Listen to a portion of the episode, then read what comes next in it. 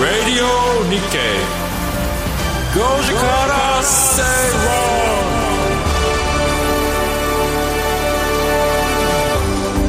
こんにちは松園克樹ですこんにちは、アシスタントの八木ひとみです。そして火曜日のパートナーは、キャインの天野博之さんです。よキャイン天野ひろゆきですお願いしますろしくお願いします。今日は天野さんからお土産をいただきましそうて、、はい、あのーなんかね国産のホップ、うんホップって作ってんだと思いましたねなんかねい一日で何十センチも伸びるなんか成長のあれで5メーターぐらいのところにねこう棚みたいなのがあってねつらーってやって、それでそれを上から買ってってですねなんか乾燥させて作ってんですよ、えー岩手県で作っているも岩の手県で遠野っていうところでね、うんもう純国産ビのービルールを今日はお土産にいただきました。いやいやとんでもないで私すは紅ほっぺいや僕はあんまりフレーバー飲ですめないもんですからあそうなんですねえええええそうなんですよいや、あのオンエア中にねあの、ラジオ日経の冷蔵庫に入れて冷 やして帰りに電車の中で飲もうかなと思ったんですけどちょっと打ち合わせが盛り上がっちゃったの でなかなか冷やしに行くチャンスがなかったのであれなんですけど帰って楽しみたいと思います、ありがとうございます暑い日続いてますからねええね結果何あの夜ね寝苦しいのも終わりますかねなんて言ってて今日この暑さ考えるとうマジかっびっくてり今日暑かったでしょ暑いですねえ東京って30度以上が多分ね75日ぐらい続いてるんですよああ8月は全部30度超えたんですか超えねた最高気温30度超えイてンまバウすンしドの人たちもびっくりしてるでしょうね日本ってなうんさっいてやまあ修行しに来る感じ暑さを体感暑さをね本当に東京は暑いですからね、まあ、季節の変わり目ではありますけれども、皆さんどうぞご自愛ください、さて火曜日の今日はさまざまなマーケット動向や具体的な投資に関する情報満載です投資のスタンスやポートフォリオの構築なども提案する火曜日番組前半は今さら聞けない IT テクノロジーやアプリのコーナーです、はい、そして CM を挟んでグローバルマーケットトピックのコーナーです、えー日経平均今日終値で3万3000円を超えてきましたそしてトピックスは連日で33年ぶり、バブル後の高値を更新している動きということで、まあ、この辺り為替も含めて松野さんに3万3000円ありがとうござい ます松野さんまだいけます かもう最近嬉しいですねやっぱり開く時がね結構ね、あのー幅広い銘柄上昇してて年初来高値つけてるのも多いのでそうなんですよねでもなんか普段の生活に影響は多分来てないと思うんですまあそうですねそうですねあの確認だけはしますけどねおいよしよしよしよし赤字が多いぞっていう、あープラスになってるのがね、えーその後もあたりもじっくりとお話伺っていきますさらに番組後半ではゲストをお招きしてお話伺っていきます今日も皆さんからのメッセージ募集しています番組ツイッターをフォローして「ハッシュタグアルファベット」でご時世でつぶやいてください今日も盛りだくさんの内容でお届けしていきますそれでは番組進めてまいりましょうこの番組はココザスの提供でお送りします Goji Kara Seirong. ラジオ日経5時から正論をお送りしています。この時間は今さら聞けない IT テクノロジーやアプリのコーナーです。えー今日取り上げる話題というのがですね、えースターリンク衛星ということですね。なんかまあえあもうスターリンクだからイーロン・マスクっていうと皆さんが思い浮かぶのうはんテスラテスラですよとねあとまあ X ツイッター X ツイッターうんもう違うんですよ今年はこれなんです違よわないでしょその2つで しょあの人の今年は本当にスターリンクに注目してほしいっていうスターリンクのことなんか言ってますかえイーロン・マスクが言ってるかなあんまりあんまり言って X なでいはの言かってないけどでもなんかじ真面目にやってるからあんまり話題にならないっていうのもあるかもしれないですね。真面目にやらないとダメな授業ですよねこれねじゃあ実はイーロン・マスクの一番の顔はこれなんだとこ僕はこれだと思ってるんですよね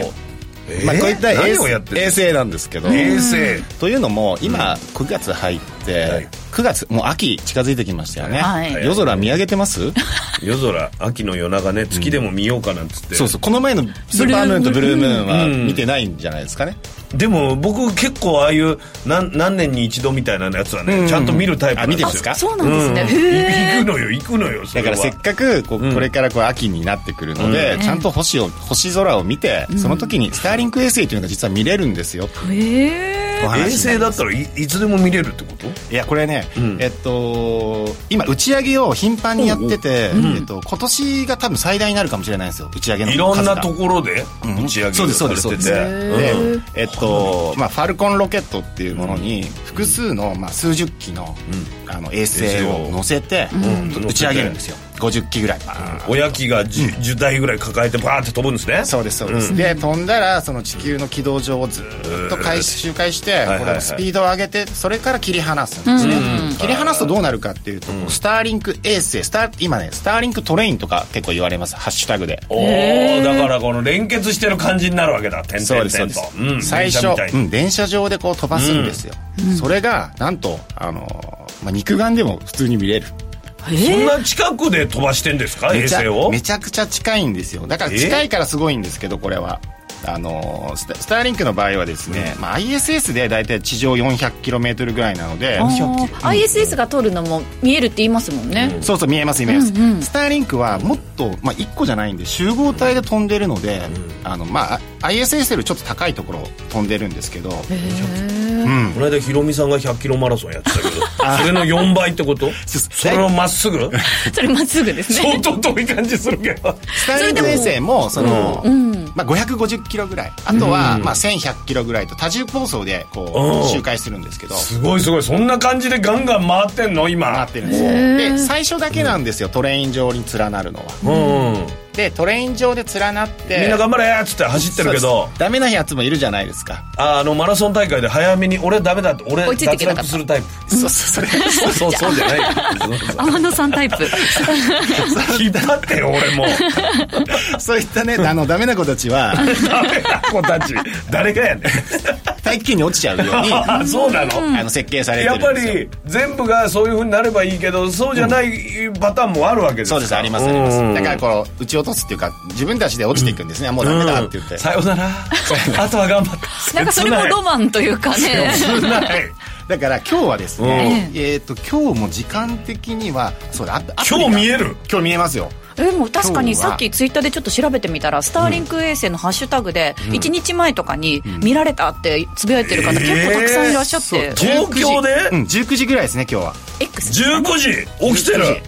19時まで夜ですいやもうすぐじゃんもうすぐもうすぐもうすぐじゃんしかも今日晴れ東京は晴れなんで、 19時暗いもんねもうえこれって肉眼で見えるんですか肉眼でも見ますけど、双眼鏡あった方がいいです双眼鏡で見れるの普段から双眼鏡持まあちで歩もかない、何百キロ持ち歩かないです職質かされそうじゃない職質されないから双眼鏡は大丈夫 か女性は大丈夫だと思うけど俺双眼鏡持ってたらちょい君君君 え何ですか、結構ね持ってた方がいいですよあの持ってた方がいい鳥鳥とかもね珍しい鳥もいるんで都内なるほどすごいいやいやこれあの結局そう今日もじゃあ見られるという、今日は7時ぐらい7時6 7時どこ過でぎすからかどっちどこっれちは方ね角南西を通るので、なんかそれぐらい見た方がいいそでうすだねねラジオ日経聞きながら空を見てください皆さんね、はい7時ぐらいですよ、うん便利なアプリもあるので、調べやすい、ね、スカイトゥナイトっていうアプリがススカイトゥナイトカイトゥナイトっていうア今プ日リをの使空うと、どうなってるかな今夜の空はい見れスますカイトゥナイトだからそれを、えっとまず、えっと見た目的にもいいよね、せっかくだから、あのいっぱい飛ばしてるし見るチャンスいっぱいあるから、これから秋にかけてね、あのぜひ見てほしいんですけど、はいまあ、そういうあの見た目上の話じゃなくてそうですね衛星をそんなたくさそんう飛今今ばし日て天体の話で終わっちゃいそうだった目的今はよしじゃあ何見なのよかうで終わるところだった危ない危ないその衛星は何をやる衛星なんです かもうあの低軌道衛星低いところを飛んでてこう通信できる、インターネットのための衛星なんですよインターネットをそこを通じて行う、そうですそうです、で今まであったその例えばですね飛行機の中で w i f i 使う時ってあるじゃないですか、あれはですね JSAT っていうあのスカパー JSAT って会社があるんですけど、スカパー JSAT の衛星静止衛星を使ってやってるんです、ね同じように地球と自転と同じように回ってる衛星そう静止衛が星は、あの止まってるように見える、んあの動いてるけどこねうそうですだから高度3万6000キロぐらいの高い位置を飛んでるん高いですね今さっきのお話そうなると地上との距離ってめちゃくちゃあるじゃないですか、あるまあそうすると誤差が生まれるんだ誤誤差差というもかありますしスピード出せないですよね,、うんうんうんうんね出せないですよただこの、えースターリンクは550キロとか、高さ550キロに1100キロぐらいあたりを飛んでるんで、かなり近いんですよでこれを低軌道衛星っていうんですね、うん昔の衛星中継なんていうのはもうあれこっちが喋り終わって5分ぐらい待たなきゃいけないんじゃねえかみたいな時あったけど、もうこれですよこれもうすぐ会話になるすぐすぐうわあすごいすぐ会話で、これが大体スピードがですね下りで、えー20から100メガ BPS、うん、で上りで10 5から15メガ BPS なんですねこれでがちょっとレーテンシーってこの遅延するのがはいあるんですけど、それが25から50ミリセックルとちょっとそこは、オンラインゲームを空でやるにはちょっときついかなと、わ大丈ざ夫わざあん宇まり宙な行いっからて宇宙の大ゲ丈夫でームすやねるいやいやオンラインゲームやりたいんです よみんななんでせっかく宇宙行ってんの、ね他に見るものありそうですけどねちょっとゲームは厳しいかもしれないけどこれでスターリンクが地球を全部こう網羅するんですよね、大体今8月末時点で5000機ぐらいが地球上をもうまあ回っている、はもう網羅してる状況 でも大体じゃあそれぐらいで打ち止めみたいいなや感いじやまあこれからどんどんどんどんやっていくんですどうすんの、もう最終的には、えっと、1万2000機その後もっともっとさらに増やして4万2000機目標っていうのがスペース X いやだから本当にこういう何回ってる衛星が肉眼で星以上に見えちゃうようなえーっとです時期になっねてくる今は飛ばしたてなのでかなり低いところ回ってるんでこうやって見れるんですけ軌ど道に乗るんだったらもうちょっともうちょっと上に行上くんでがってすくよるそうすると肉眼では見えなくなってくる、まあ、見え見えますけどねが肉眼っていうかこう頑張って、だから今問題になってるのは結構天体観測をする人たちにとっては、あの邪魔ななるほどなるほじゃどああれがカシオペああまた衛星来たみたいなたまに見るとね嬉しいですけど、そうか南十字そんだ星の周りけ増えちゃうとねに10個ぐらいあるとえでもそのそれだけその衛星飛ばして何を目的にその全世界でインターネットができそんるなそんなせっかちな人ばっかりじゃないと思うんだけ ど、いやいやもうでもあのやっぱり防災にとってもそういねうことか大事ですよねあの最近だそとうかウクライナはいの紛争の時全部に、うん、あのプレゼントされましたよね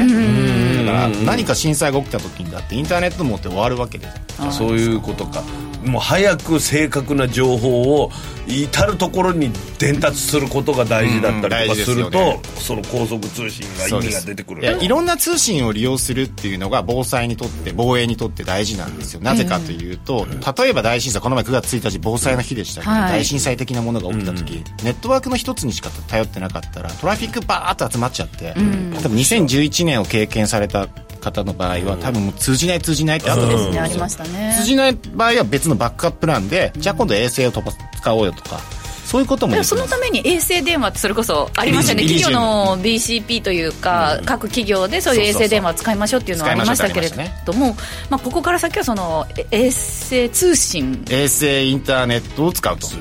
この昔であったのがそのイリジウム衛星ですよねイリジウムはあの、えー、とこあの衛星電話で、えー1990年ぐらいからこのサービス開始してだから発想はあったわけですねありました66機飛んでたんですよ、ただそれも高軌道なんですね高軌道衛あ高星かったから高いんで、時間もそうそうそう、でスピードを出さなくていいんですよ地球の引力にそんなに負けないので、だからここの衛星だと本当に飛行機でも全然飛行機より全然 高いあれですけどね 全然あいやいやあの、飛行機の中であそもうです高速通信ができるそうなんですでだから、えっと、日本の国際線専用の LCC、えー、ジップエアさんは、ここの、えっと、スターリンク社と提携ですよじゃあジップエアに乗れば高速通信でめちゃくちゃ楽しいゲームとかも何のロスもなくできますよみたいなことそうですそうですもう仕事も大丈夫ずっと飛行機の中乗っとけばいいんじゃないですかってめちゃくちゃ仕事できる人なんかはもうそれジップエアを選んでますありがたいっていう感じになりますジよップねエアも選ぶでしょうしプライベートジェットの富裕層さんたちは絶対ま選あびプラまイすベよ、ートジェットの話になってきたなんかそのラグジュアリー層は選びますよねこれねあでも結局そのスペース X がそこまで衛星を増やしてですね、アメリカの会社じゃないですうんそうなのか、よだからもし例えば有事の際にですね、あ日本に貸してくれるかどうかってっていいううこのもあると思いますし、それを中国とかがその黙って見てるかどうかっていとうところもいろんそうだな撃ち落とす可能性もあるその安保上の話になってくると、その覇権争いじゃないですけど、もう宇宙の宇宙の覇権衛争星いっ派ていう遣話争いは普通にできるでしょうね今でもあの普通にドローン攻撃とかあるように今度はこのもしかしたらスターリンクの衛星それぞれが攻撃しだすかもしれないねもうそんなことになってずっとそれに頼ってて、それがもう混乱を起こしたらもう大パニックになるわけでしょそうそうですよね。めちゃくちゃ怖っいてことはよこれを一企業がやってるのがすごいんですよねまあそこは多分アメリカんバがックアすップごがあります気けいど持ねち国のねなのにイバックーアロン・マッスプクっもあてるどういう一日だけイーロン・マスクになってみたいあなですね何考えてる5の分ぐからい5分ぐらい理解できないで終わるだろうねでも日本もそういうふうなリスクに備えてどんどんこう衛星を上げていかなくちゃいけないんじゃないんですか、えっ、ともうこれこの分野で日本がどうのこうのってもうインターネット無理ですよね衛星インターネもうダットメなの日本どころかこう世界中どこもやってないから叶わないイーロンさんのうんそもそもそのファルコンロケットが何回も何回も飛んで帰ってきてもうこれがすごいじゃないですか、もうそれをやってるもう日常というか当たり前になってるもねう当たり前になってるそのだっていまだにロケット失敗とかのニュースもあるからね、だからこういったものをどこでも通じるあのように目指しているのが 6G っていう世界なんですよ 5G の上 5G の上はただ速いだけじゃなくてどこにいてもつながるような次世代の通信考えようってことでだから水中の中とかですよ水中 w i f i とかもこの 6G の一つですしこれは、えっと宇宙のインターネットの話なんでイーロン・マスクツイッターのことをそんな考えてないな 多分 X のことねでテスラとこうなん かあなんだろうテスラすのごい衛ね星をねリンクさせていろいろやったりでときかも、ますいやよもうね車だけじゃないような気がしますね、そう考えるとじゃあ何でもできるだからこれいいちょっと料金プランが、はい今これコストコで売ってるんですよコストコで売ってコるストコって何でも売ってるね コストコのだってブエノチキンみたいなの売ってるところでこの高高速衛 星のそうですよあ最新のの箱のティラミス売ってるところが売ってんのこれを箱で大量に山積みになってコストコで買うとしかも2ヶ月無料とかなんかそういうとお得なプラン付きおいおいおいおいこれレジデンシャルプランっていうのが日本ほぼ全土が対象ということですそうでねす、日本ほぼ全土が対象のレジデンシャルプランがこれ基本プランですよね月6600円200円ぐらいのホットドッグもあればそういうのもやあっるっててることですあるよあね家族でシェアできるんですかねアカウントみたいなのいくつかそういうのま関あ係ない、できるっぽできるでしょうちょっと興味ありますいねやもうちょっとで欲しいなと思ってるんです今度キャンプ行くので、ええキャンプの時にこれをちょっとレンタルしていやもうだから世界をもう初めから見てるってことだでコストコなんかもそういうことですねそうですアメリカはもう世界規模でもう展開させていく、それでもうそれを考えてるサービスも全部連動して、アメリカがガーってやっちゃう出る僕は個人的には船の旅行とか行きたいんで、あー船の中でインターネットができてもうずっとゲームしたいっていうのはあいやあの外見てください そう、ね、我々に星を見ろって言ってるぐらいだから ぜひ船の外見ててイオンとソフトバンクが手を組んで対抗できないですか 規模が規模が足りないマジか絶対無理ですよねコストコねえぜひちょっとレンタルしたらま頑張ってほしいよたな感想を聞かせてください、レンタルしたいですはいということでここまで今更聞けない IT テクノロジーやアプリのコーナーをお届けしましたこの後はグローバルマーケットトピックのコーナーです Radio Nikkei. Goji Kara Stay Wrong. 人生100年時代あなたはどんな人生を描きますかお金に困らない人生にしたいやりがいのある仕事に就きたいお気に入りの間取りの家に住みたいあなたの描く理想の人生をココザスが幅広くサポートしますさまざまな資格を持った専門家がお金仕事住まいについて無料でアドバイス一緒に豊かでワクワク生きる未来を作りましょう詳しくは番組ウェブサイト右側のバナーからココザスホームページをチェック大橋ロコです目まぐるしく変わる世界経済株金利為替資源価格に至るまでグローバルなマーケット情報を専門家が徹底解説15分で最新のトレンドをキャッチアップ「マーケットトレンドデラックスは毎週火曜夕方4時30分から生放送 Radio Nikkei. Goji Kara Stay Wrong. ラジオ日経5時から正論をお送りしていますこの時間はグローバルマーケットトピックのコーナーです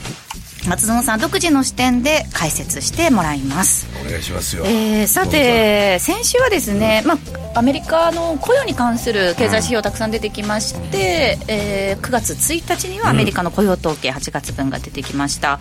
出てきた数字というのが市場予想よりもいずれも低調だったというよくなかったことでですすよねね。うんよくなかったですで、これまずまず9月1日第一発目だったんですけれどもまずでもそうだったうんあのマリーもそうだったそうだったよねそうそうそうあそのう。笑ってるそうそうドラえもんさんがすご くいいねことを言ってましたね。ぴったり当たってんだと思いました、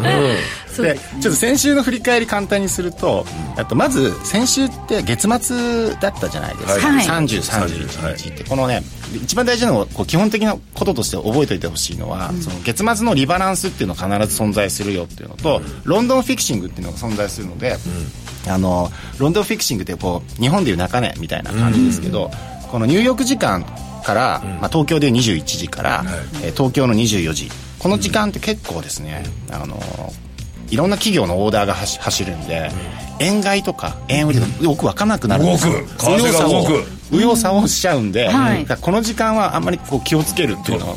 あんまりトライしない方が特に月末のこの2さらに営業日2営業日ですね2営業日は気をつけた方がいいっていうのがまずありましたありでましたそこを迎えての9月1日金曜日雇用統はい明計けましただったんですよねでえっとその前に7月のジョルツの情報が出ててこれは結構悪化してたのでうん予想950万に対してジョルツはあの労働省が出してるんですけどあの880万とお悪化してるぞっていうのがまず先週のところでしたねそこからえーやっぱり雇用統計で答え合わせしようってなってしてやって雇用統計悪化するわ悪けで化すしてるああやっぱ悪化してるじゃないかとで NFP の数字自体は、えっと、雇用者数非農業部門の雇用者数は若干、えっと、予想値が17万に対して18万7000人ってちょっと上振れたんです、若干ですよ、若干で悪かったのは、えー失業率、はい失業率が本当悪化しちゃうんですよね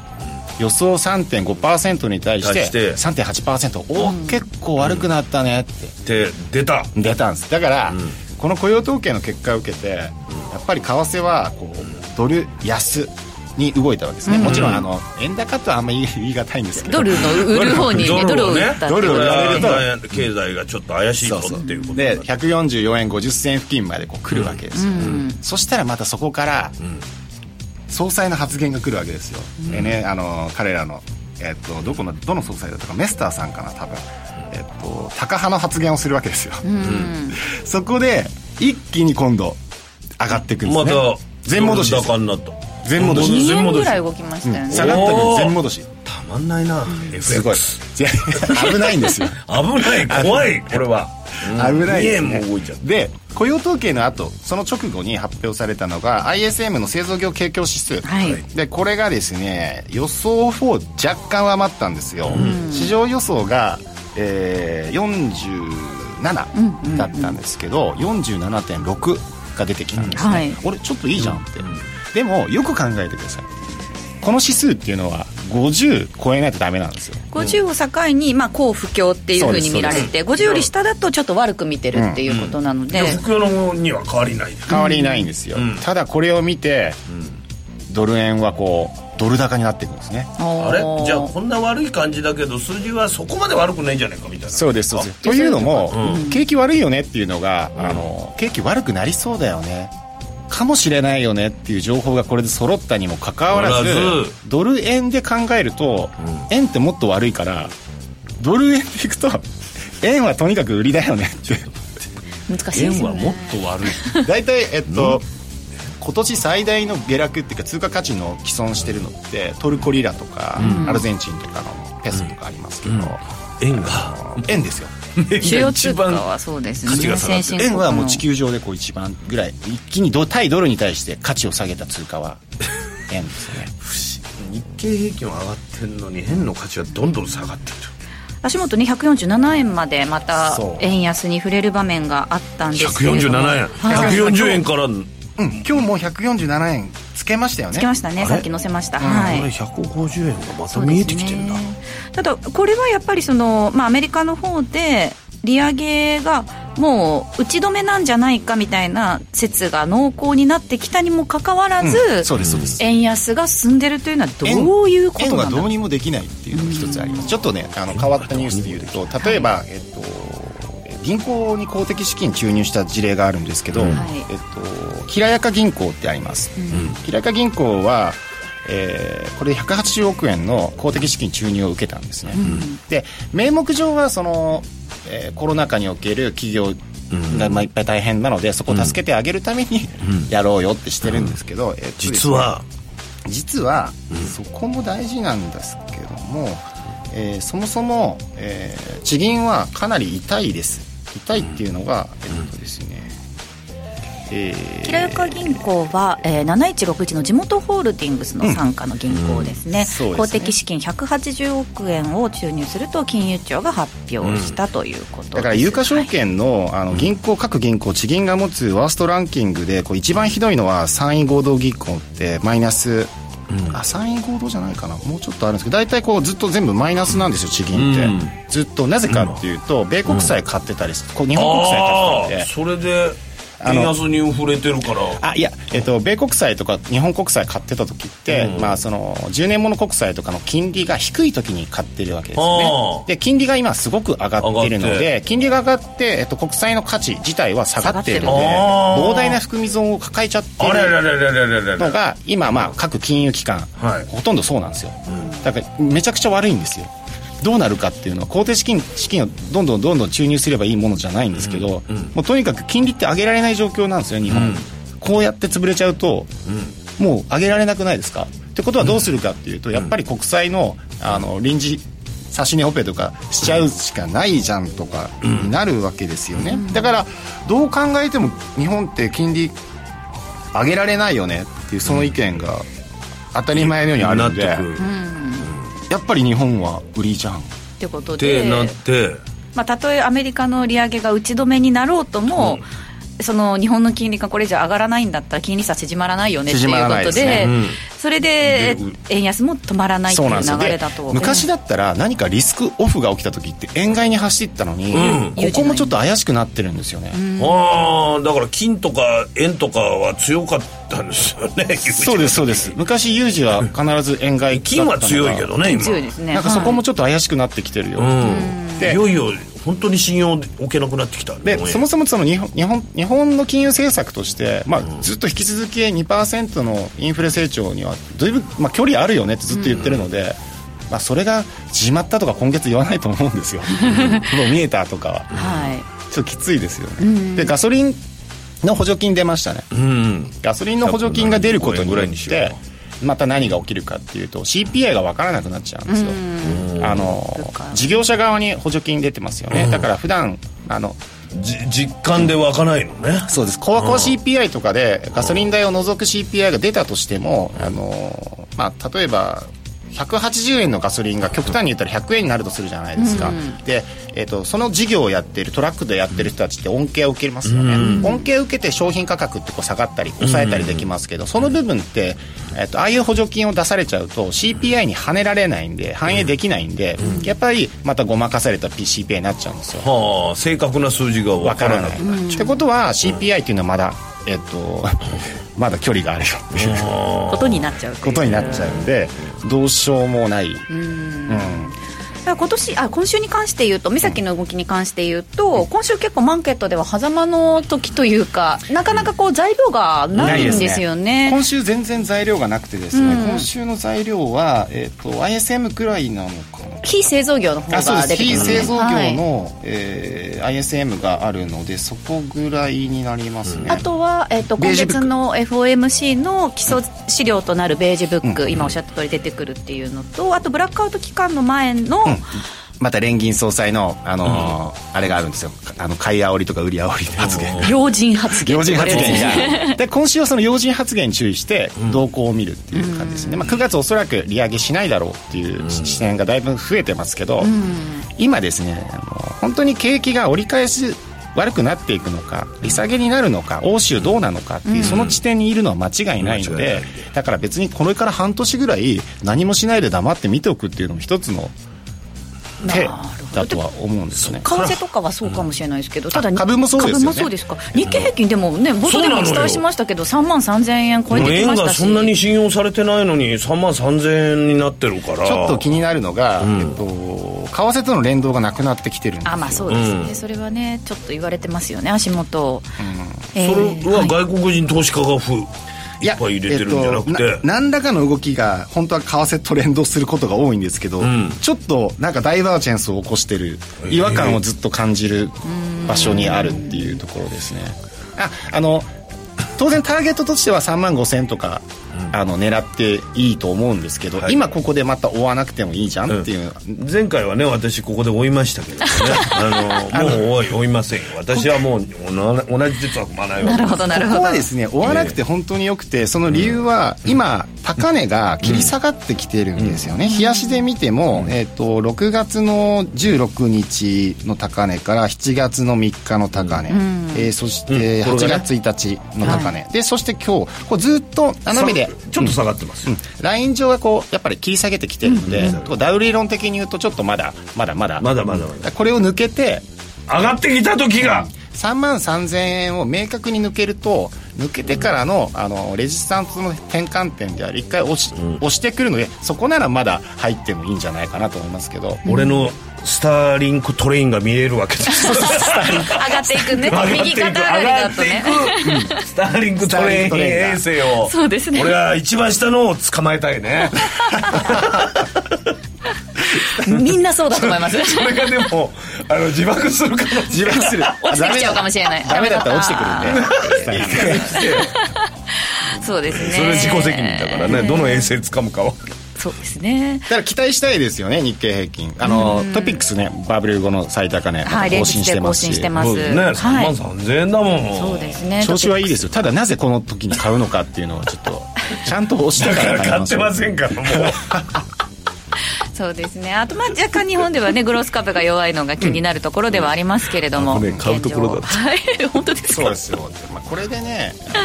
ちょうど今、気にしなきゃいけないのは内閣改造がもうすぐ来るんじゃないかなっていうああ日本ちょっこういうと あの支持率上がったもんねガソリンの38%ぐらいまで上がりましたね、ガソリンわのかりやすいよねそうなそんれですぐよらい深刻っていうことですよねだから僕が自民党総裁だったら、どんどんどんどん補助金を 出して、選挙前に出しちゃ 補うか助金するにもお金いりますからいります でまた税金でマッチポンプっていういやねいやいやばマらまッチポンプとか言って そうということで、はい、ここまでは、えーグローバルマーケットトピックのコーナーをお届けしました。この後ゲストをお招きしていきます。 Radio Nikkei. Doja Cat, stay wrong. あのリートの祭典が東京で開催ラジオ日経プロネクサス東京証券取引所共催 J リート各社が集結する J リートファン in 東京を9月30日土曜日に東京長田町の JA 共催ビルカンファレンスホールで開催します。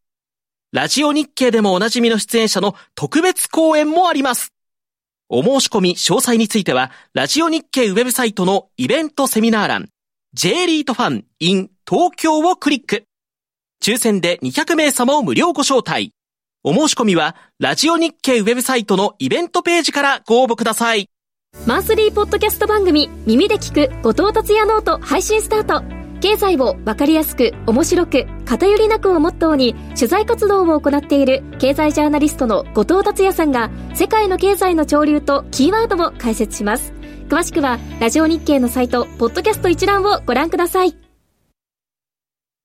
Doja Cat, stay wrong. ラジオ日経5時から正論お送りしています火曜日のこの時間ゲストをお招きしてお話を伺います今日はラジオ日経鎌田記者がゲストですよろしくお願いしよまろしすくお願いしますえー足元日経平均トピックスともに、まあ7連投ということになります素晴らしいですよ その7連投の前に1日だけ安かったんですね、金曜日、結構半導体関連株が下げて、先々週の金曜日です、はいでその前の4日間が上げている、ですから、2週間前の月、火、水、木、金のうちでもう入れた4ら勝1敗、だからね、これ、直近12日間で11勝1敗。もう本当に メッツがほっとかないですよいやメ本ッ当ツだけじゃなくてベイスターズにも欲しいですよねだから上がっている日が多い、これ特徴ですね、12日間のうち11日上げてるわけですから、上がってる日が多い、はいそれから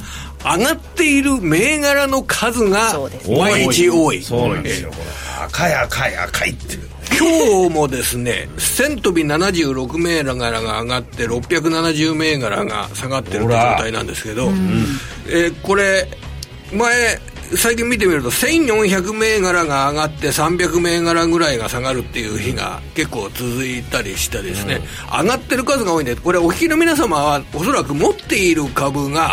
なんかじわじわじわじわ上がっていて、さてどうしようかな とその通りですような、そういう状況にあるの私がはその通り今の株式市場ですね、えいででこれが1日で10%自分の持っている株が上がれば、一回売っとこうかっていう形になそるうんでなすんけでどすよ値動きがじりじりじりだからねそうそうずっとじりじりするんじゃないかと思っちゃう0.5%とか、ね5円高とかそういうでことじりじり上がってると、なんか持った まま持ったままもでもよく考えてみたらこれいいことかもしれませんね、あのね持っていて売るまでいかないけど毎日見てみると、あの昨日まで470万円だった株式の評価が475万円になっていてうんみんなで、なね、んかいいあなのぶら下がりゲームやってる お前もまだ持つな持ってろよこれでただまああの何らかの警戒ですとかね、えーうんした方がいいした警戒してもいいと思います、うんはいたどだうしたそられいいで株が下がった時におそらく買う人が結構こういう時は多いですからだからそんなに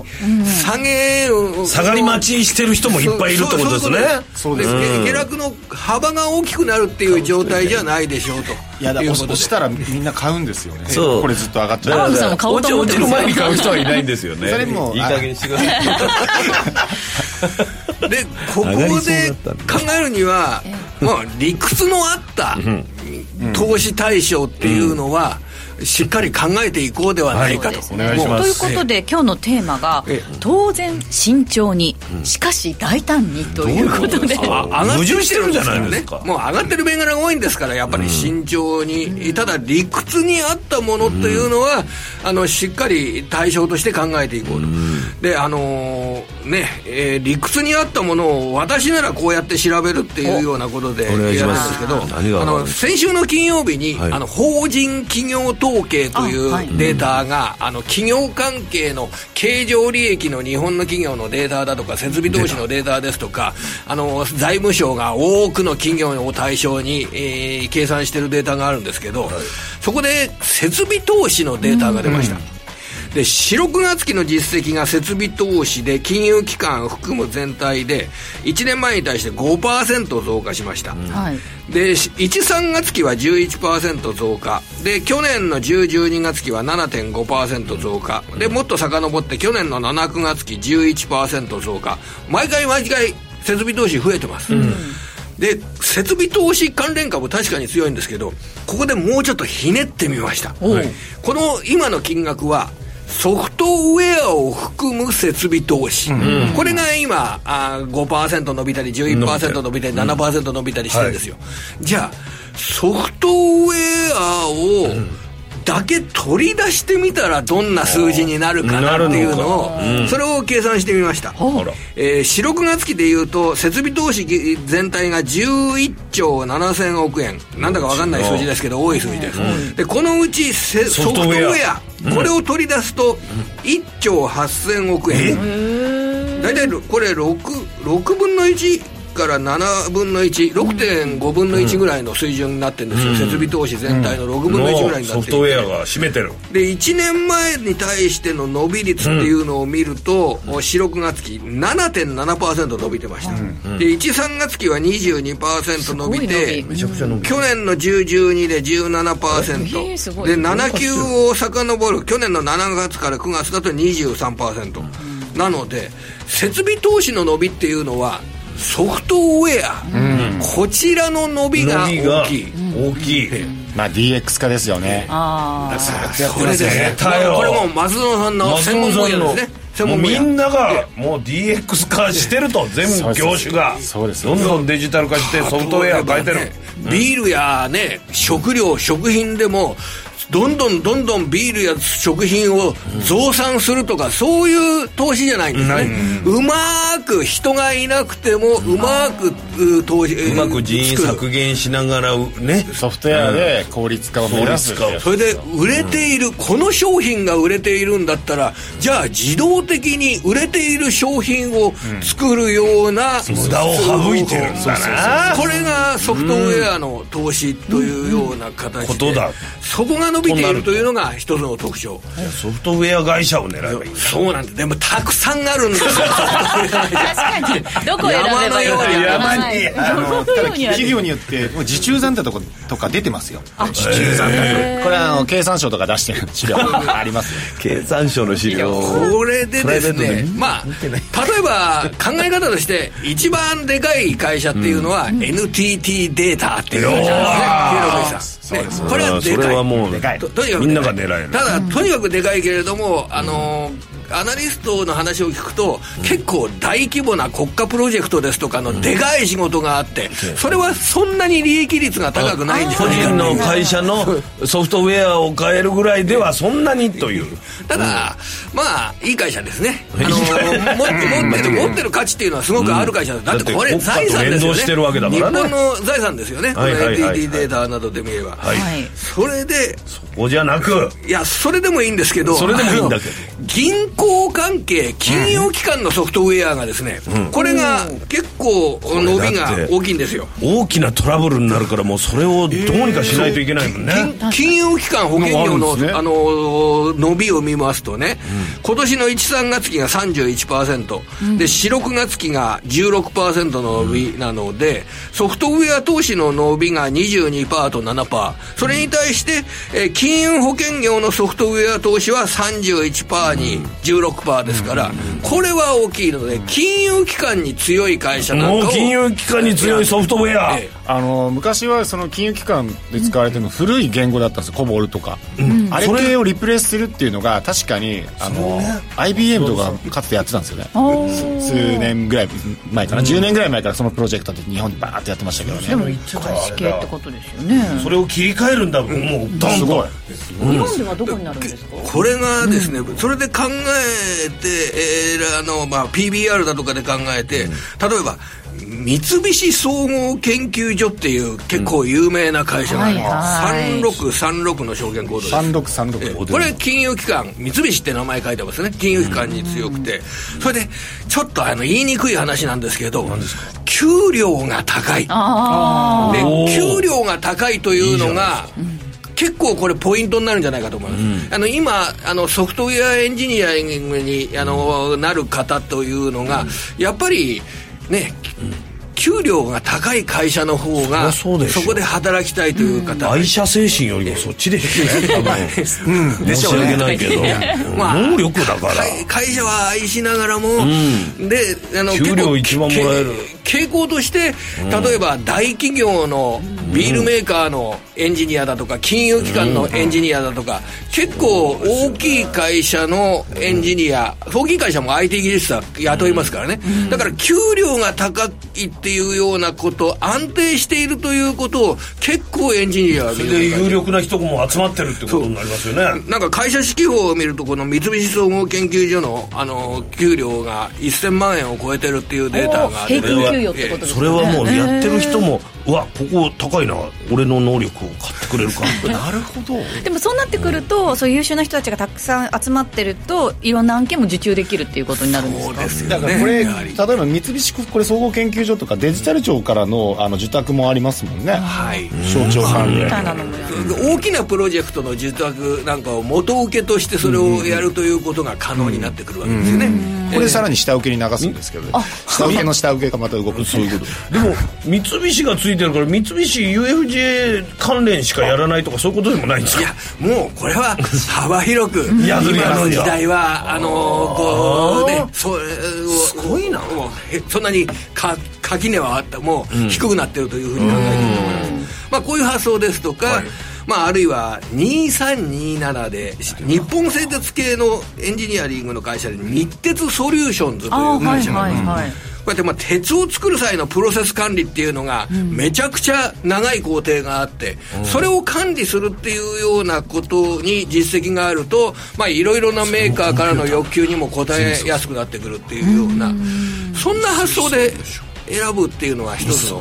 面白さかなと。いずれもあれですね今あの今日お話しいただいたこちらのソフトウェア関連とかはまだ年初来高値更新してないんですねあのそんなに人気になってないんですね、今結構上がってるのは鉄鋼会社とか自動車会社ですとか、はいはいまさに銀行株ですとか、この大きい株に海外投資家の買いが入ってきて、トピックスが連日高値更新という状況ですから、まあそうなると一つあの出遅れの これでも連は投の中でもまだ上がってないっていうのは、えまだ上がる余地があるってことなんですかそのようにあの今の株価の上げ方っていうのは結構健全な上げ方だと私は考えていて、えそうなると実際の内容のいい会社見どころのある会社を、えー高値まだ更新していないような会社は評価するんじゃそないちから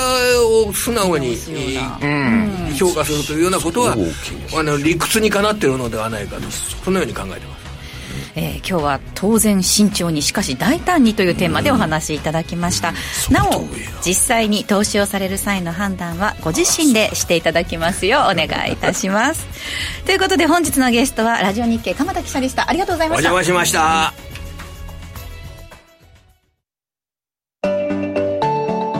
ラジオ日経は2024年入社の技術職とアナウンサー職で新卒とキャリア採用を行っています。一本のマイクから皆さんの耳元まで音声を届ける仕事です。私たちと音の未来を一緒に作ってみませんか詳しくはラジオ日経ホームページの採用情報欄をご覧ください。皆さんのご応募をお待ちしています。長野の皆さん、10月7日土曜日に長野市で無料投資セミナージャパンツアーを開催します。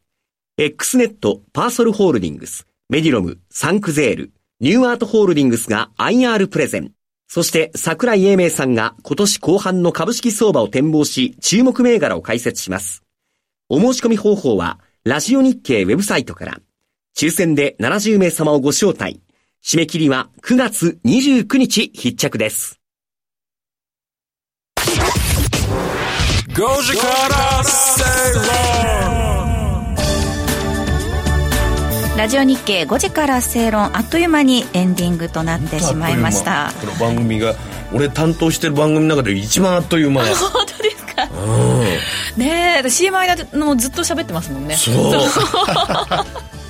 そうなんですよいやねもう今日もいろいろ勉強になりましたけれども、あの月6600円、さっきのス,、ターリンクの話ですね、スはいえっと、室内からでもつながるのかっていう話がいやそのアンテナ設置しなきゃいけないんですよねあそうなんですねそういうのがあるんですアンテねナ代が高いんですよろく今7万ぐらいしますけえどそれの携帯とかも出るんですかああのそのアンテナを置くんですけどその、それを置くんですあもうそれはどの携帯でもそれがアンテナでいいから昔のパラボのアンタアンテナとかうん思い出しますあれですあれでスすカスカパーみたそいうな BS とか見たりするやつですそねれを受けてさらに家で w i f i 行くとかでもいいですし、あーそういうことをしその辺はやり方を家がちょっと面白い感じになっ たいろんなのがついてる外付けでコストコだと安く手に入るコストコは何でも入るなうん今度でぜひ松園さんちょっと体験してみてもらっこれはてもうレンタルしたいいけどなレンタルしたいです今日はねそのだから7時になるとスターリンク衛星がそうね俺見れるトレインが見られると一いうこと番なので下をつかまないといけないからそれがそうで すね株の話ですよねそれ一回下がるの街ってそうですね、私はとにかく新幹線の中の w i f i がつながってくれるようになれば何でもい いですよ、え本当にもうそれだけいらないですけどね新幹線 w i f i ねそうそうそうもスマホでいいですから、あの繋がったと思ったらねもうついちゃってそうるなんだですよついやっちゃぱって書いてあるからつなげたくなるじゃないですか せっかくだからつなげとこうと思って、すぐ飛んじゃいますよねあれどこ行ったんだ w i f i みたいな本当ねあれをそうちいょうっとことね心配なくなるってことそうですよねそうどなんこででもつながる世界が 6G の目指すす世世界界なだのとでいうことですね、はい水中もはい、水中ね水中で水中ゲー w ムや i る f i はすごいですよ日本水中でなんか仕事しますかいや今後は分からないです宇宙で仕事するようかもにしれないという水ことで中で生活するかもしれな いはい皆さんもいろんな未来をね想像してみてください、保湿にはいいなこの番組はココザスの提供でお送りしましたここまでのお相手は松園克樹と天野博之と八木ひとみでした明日も夕方5時にラジオ日経でお会いしましょう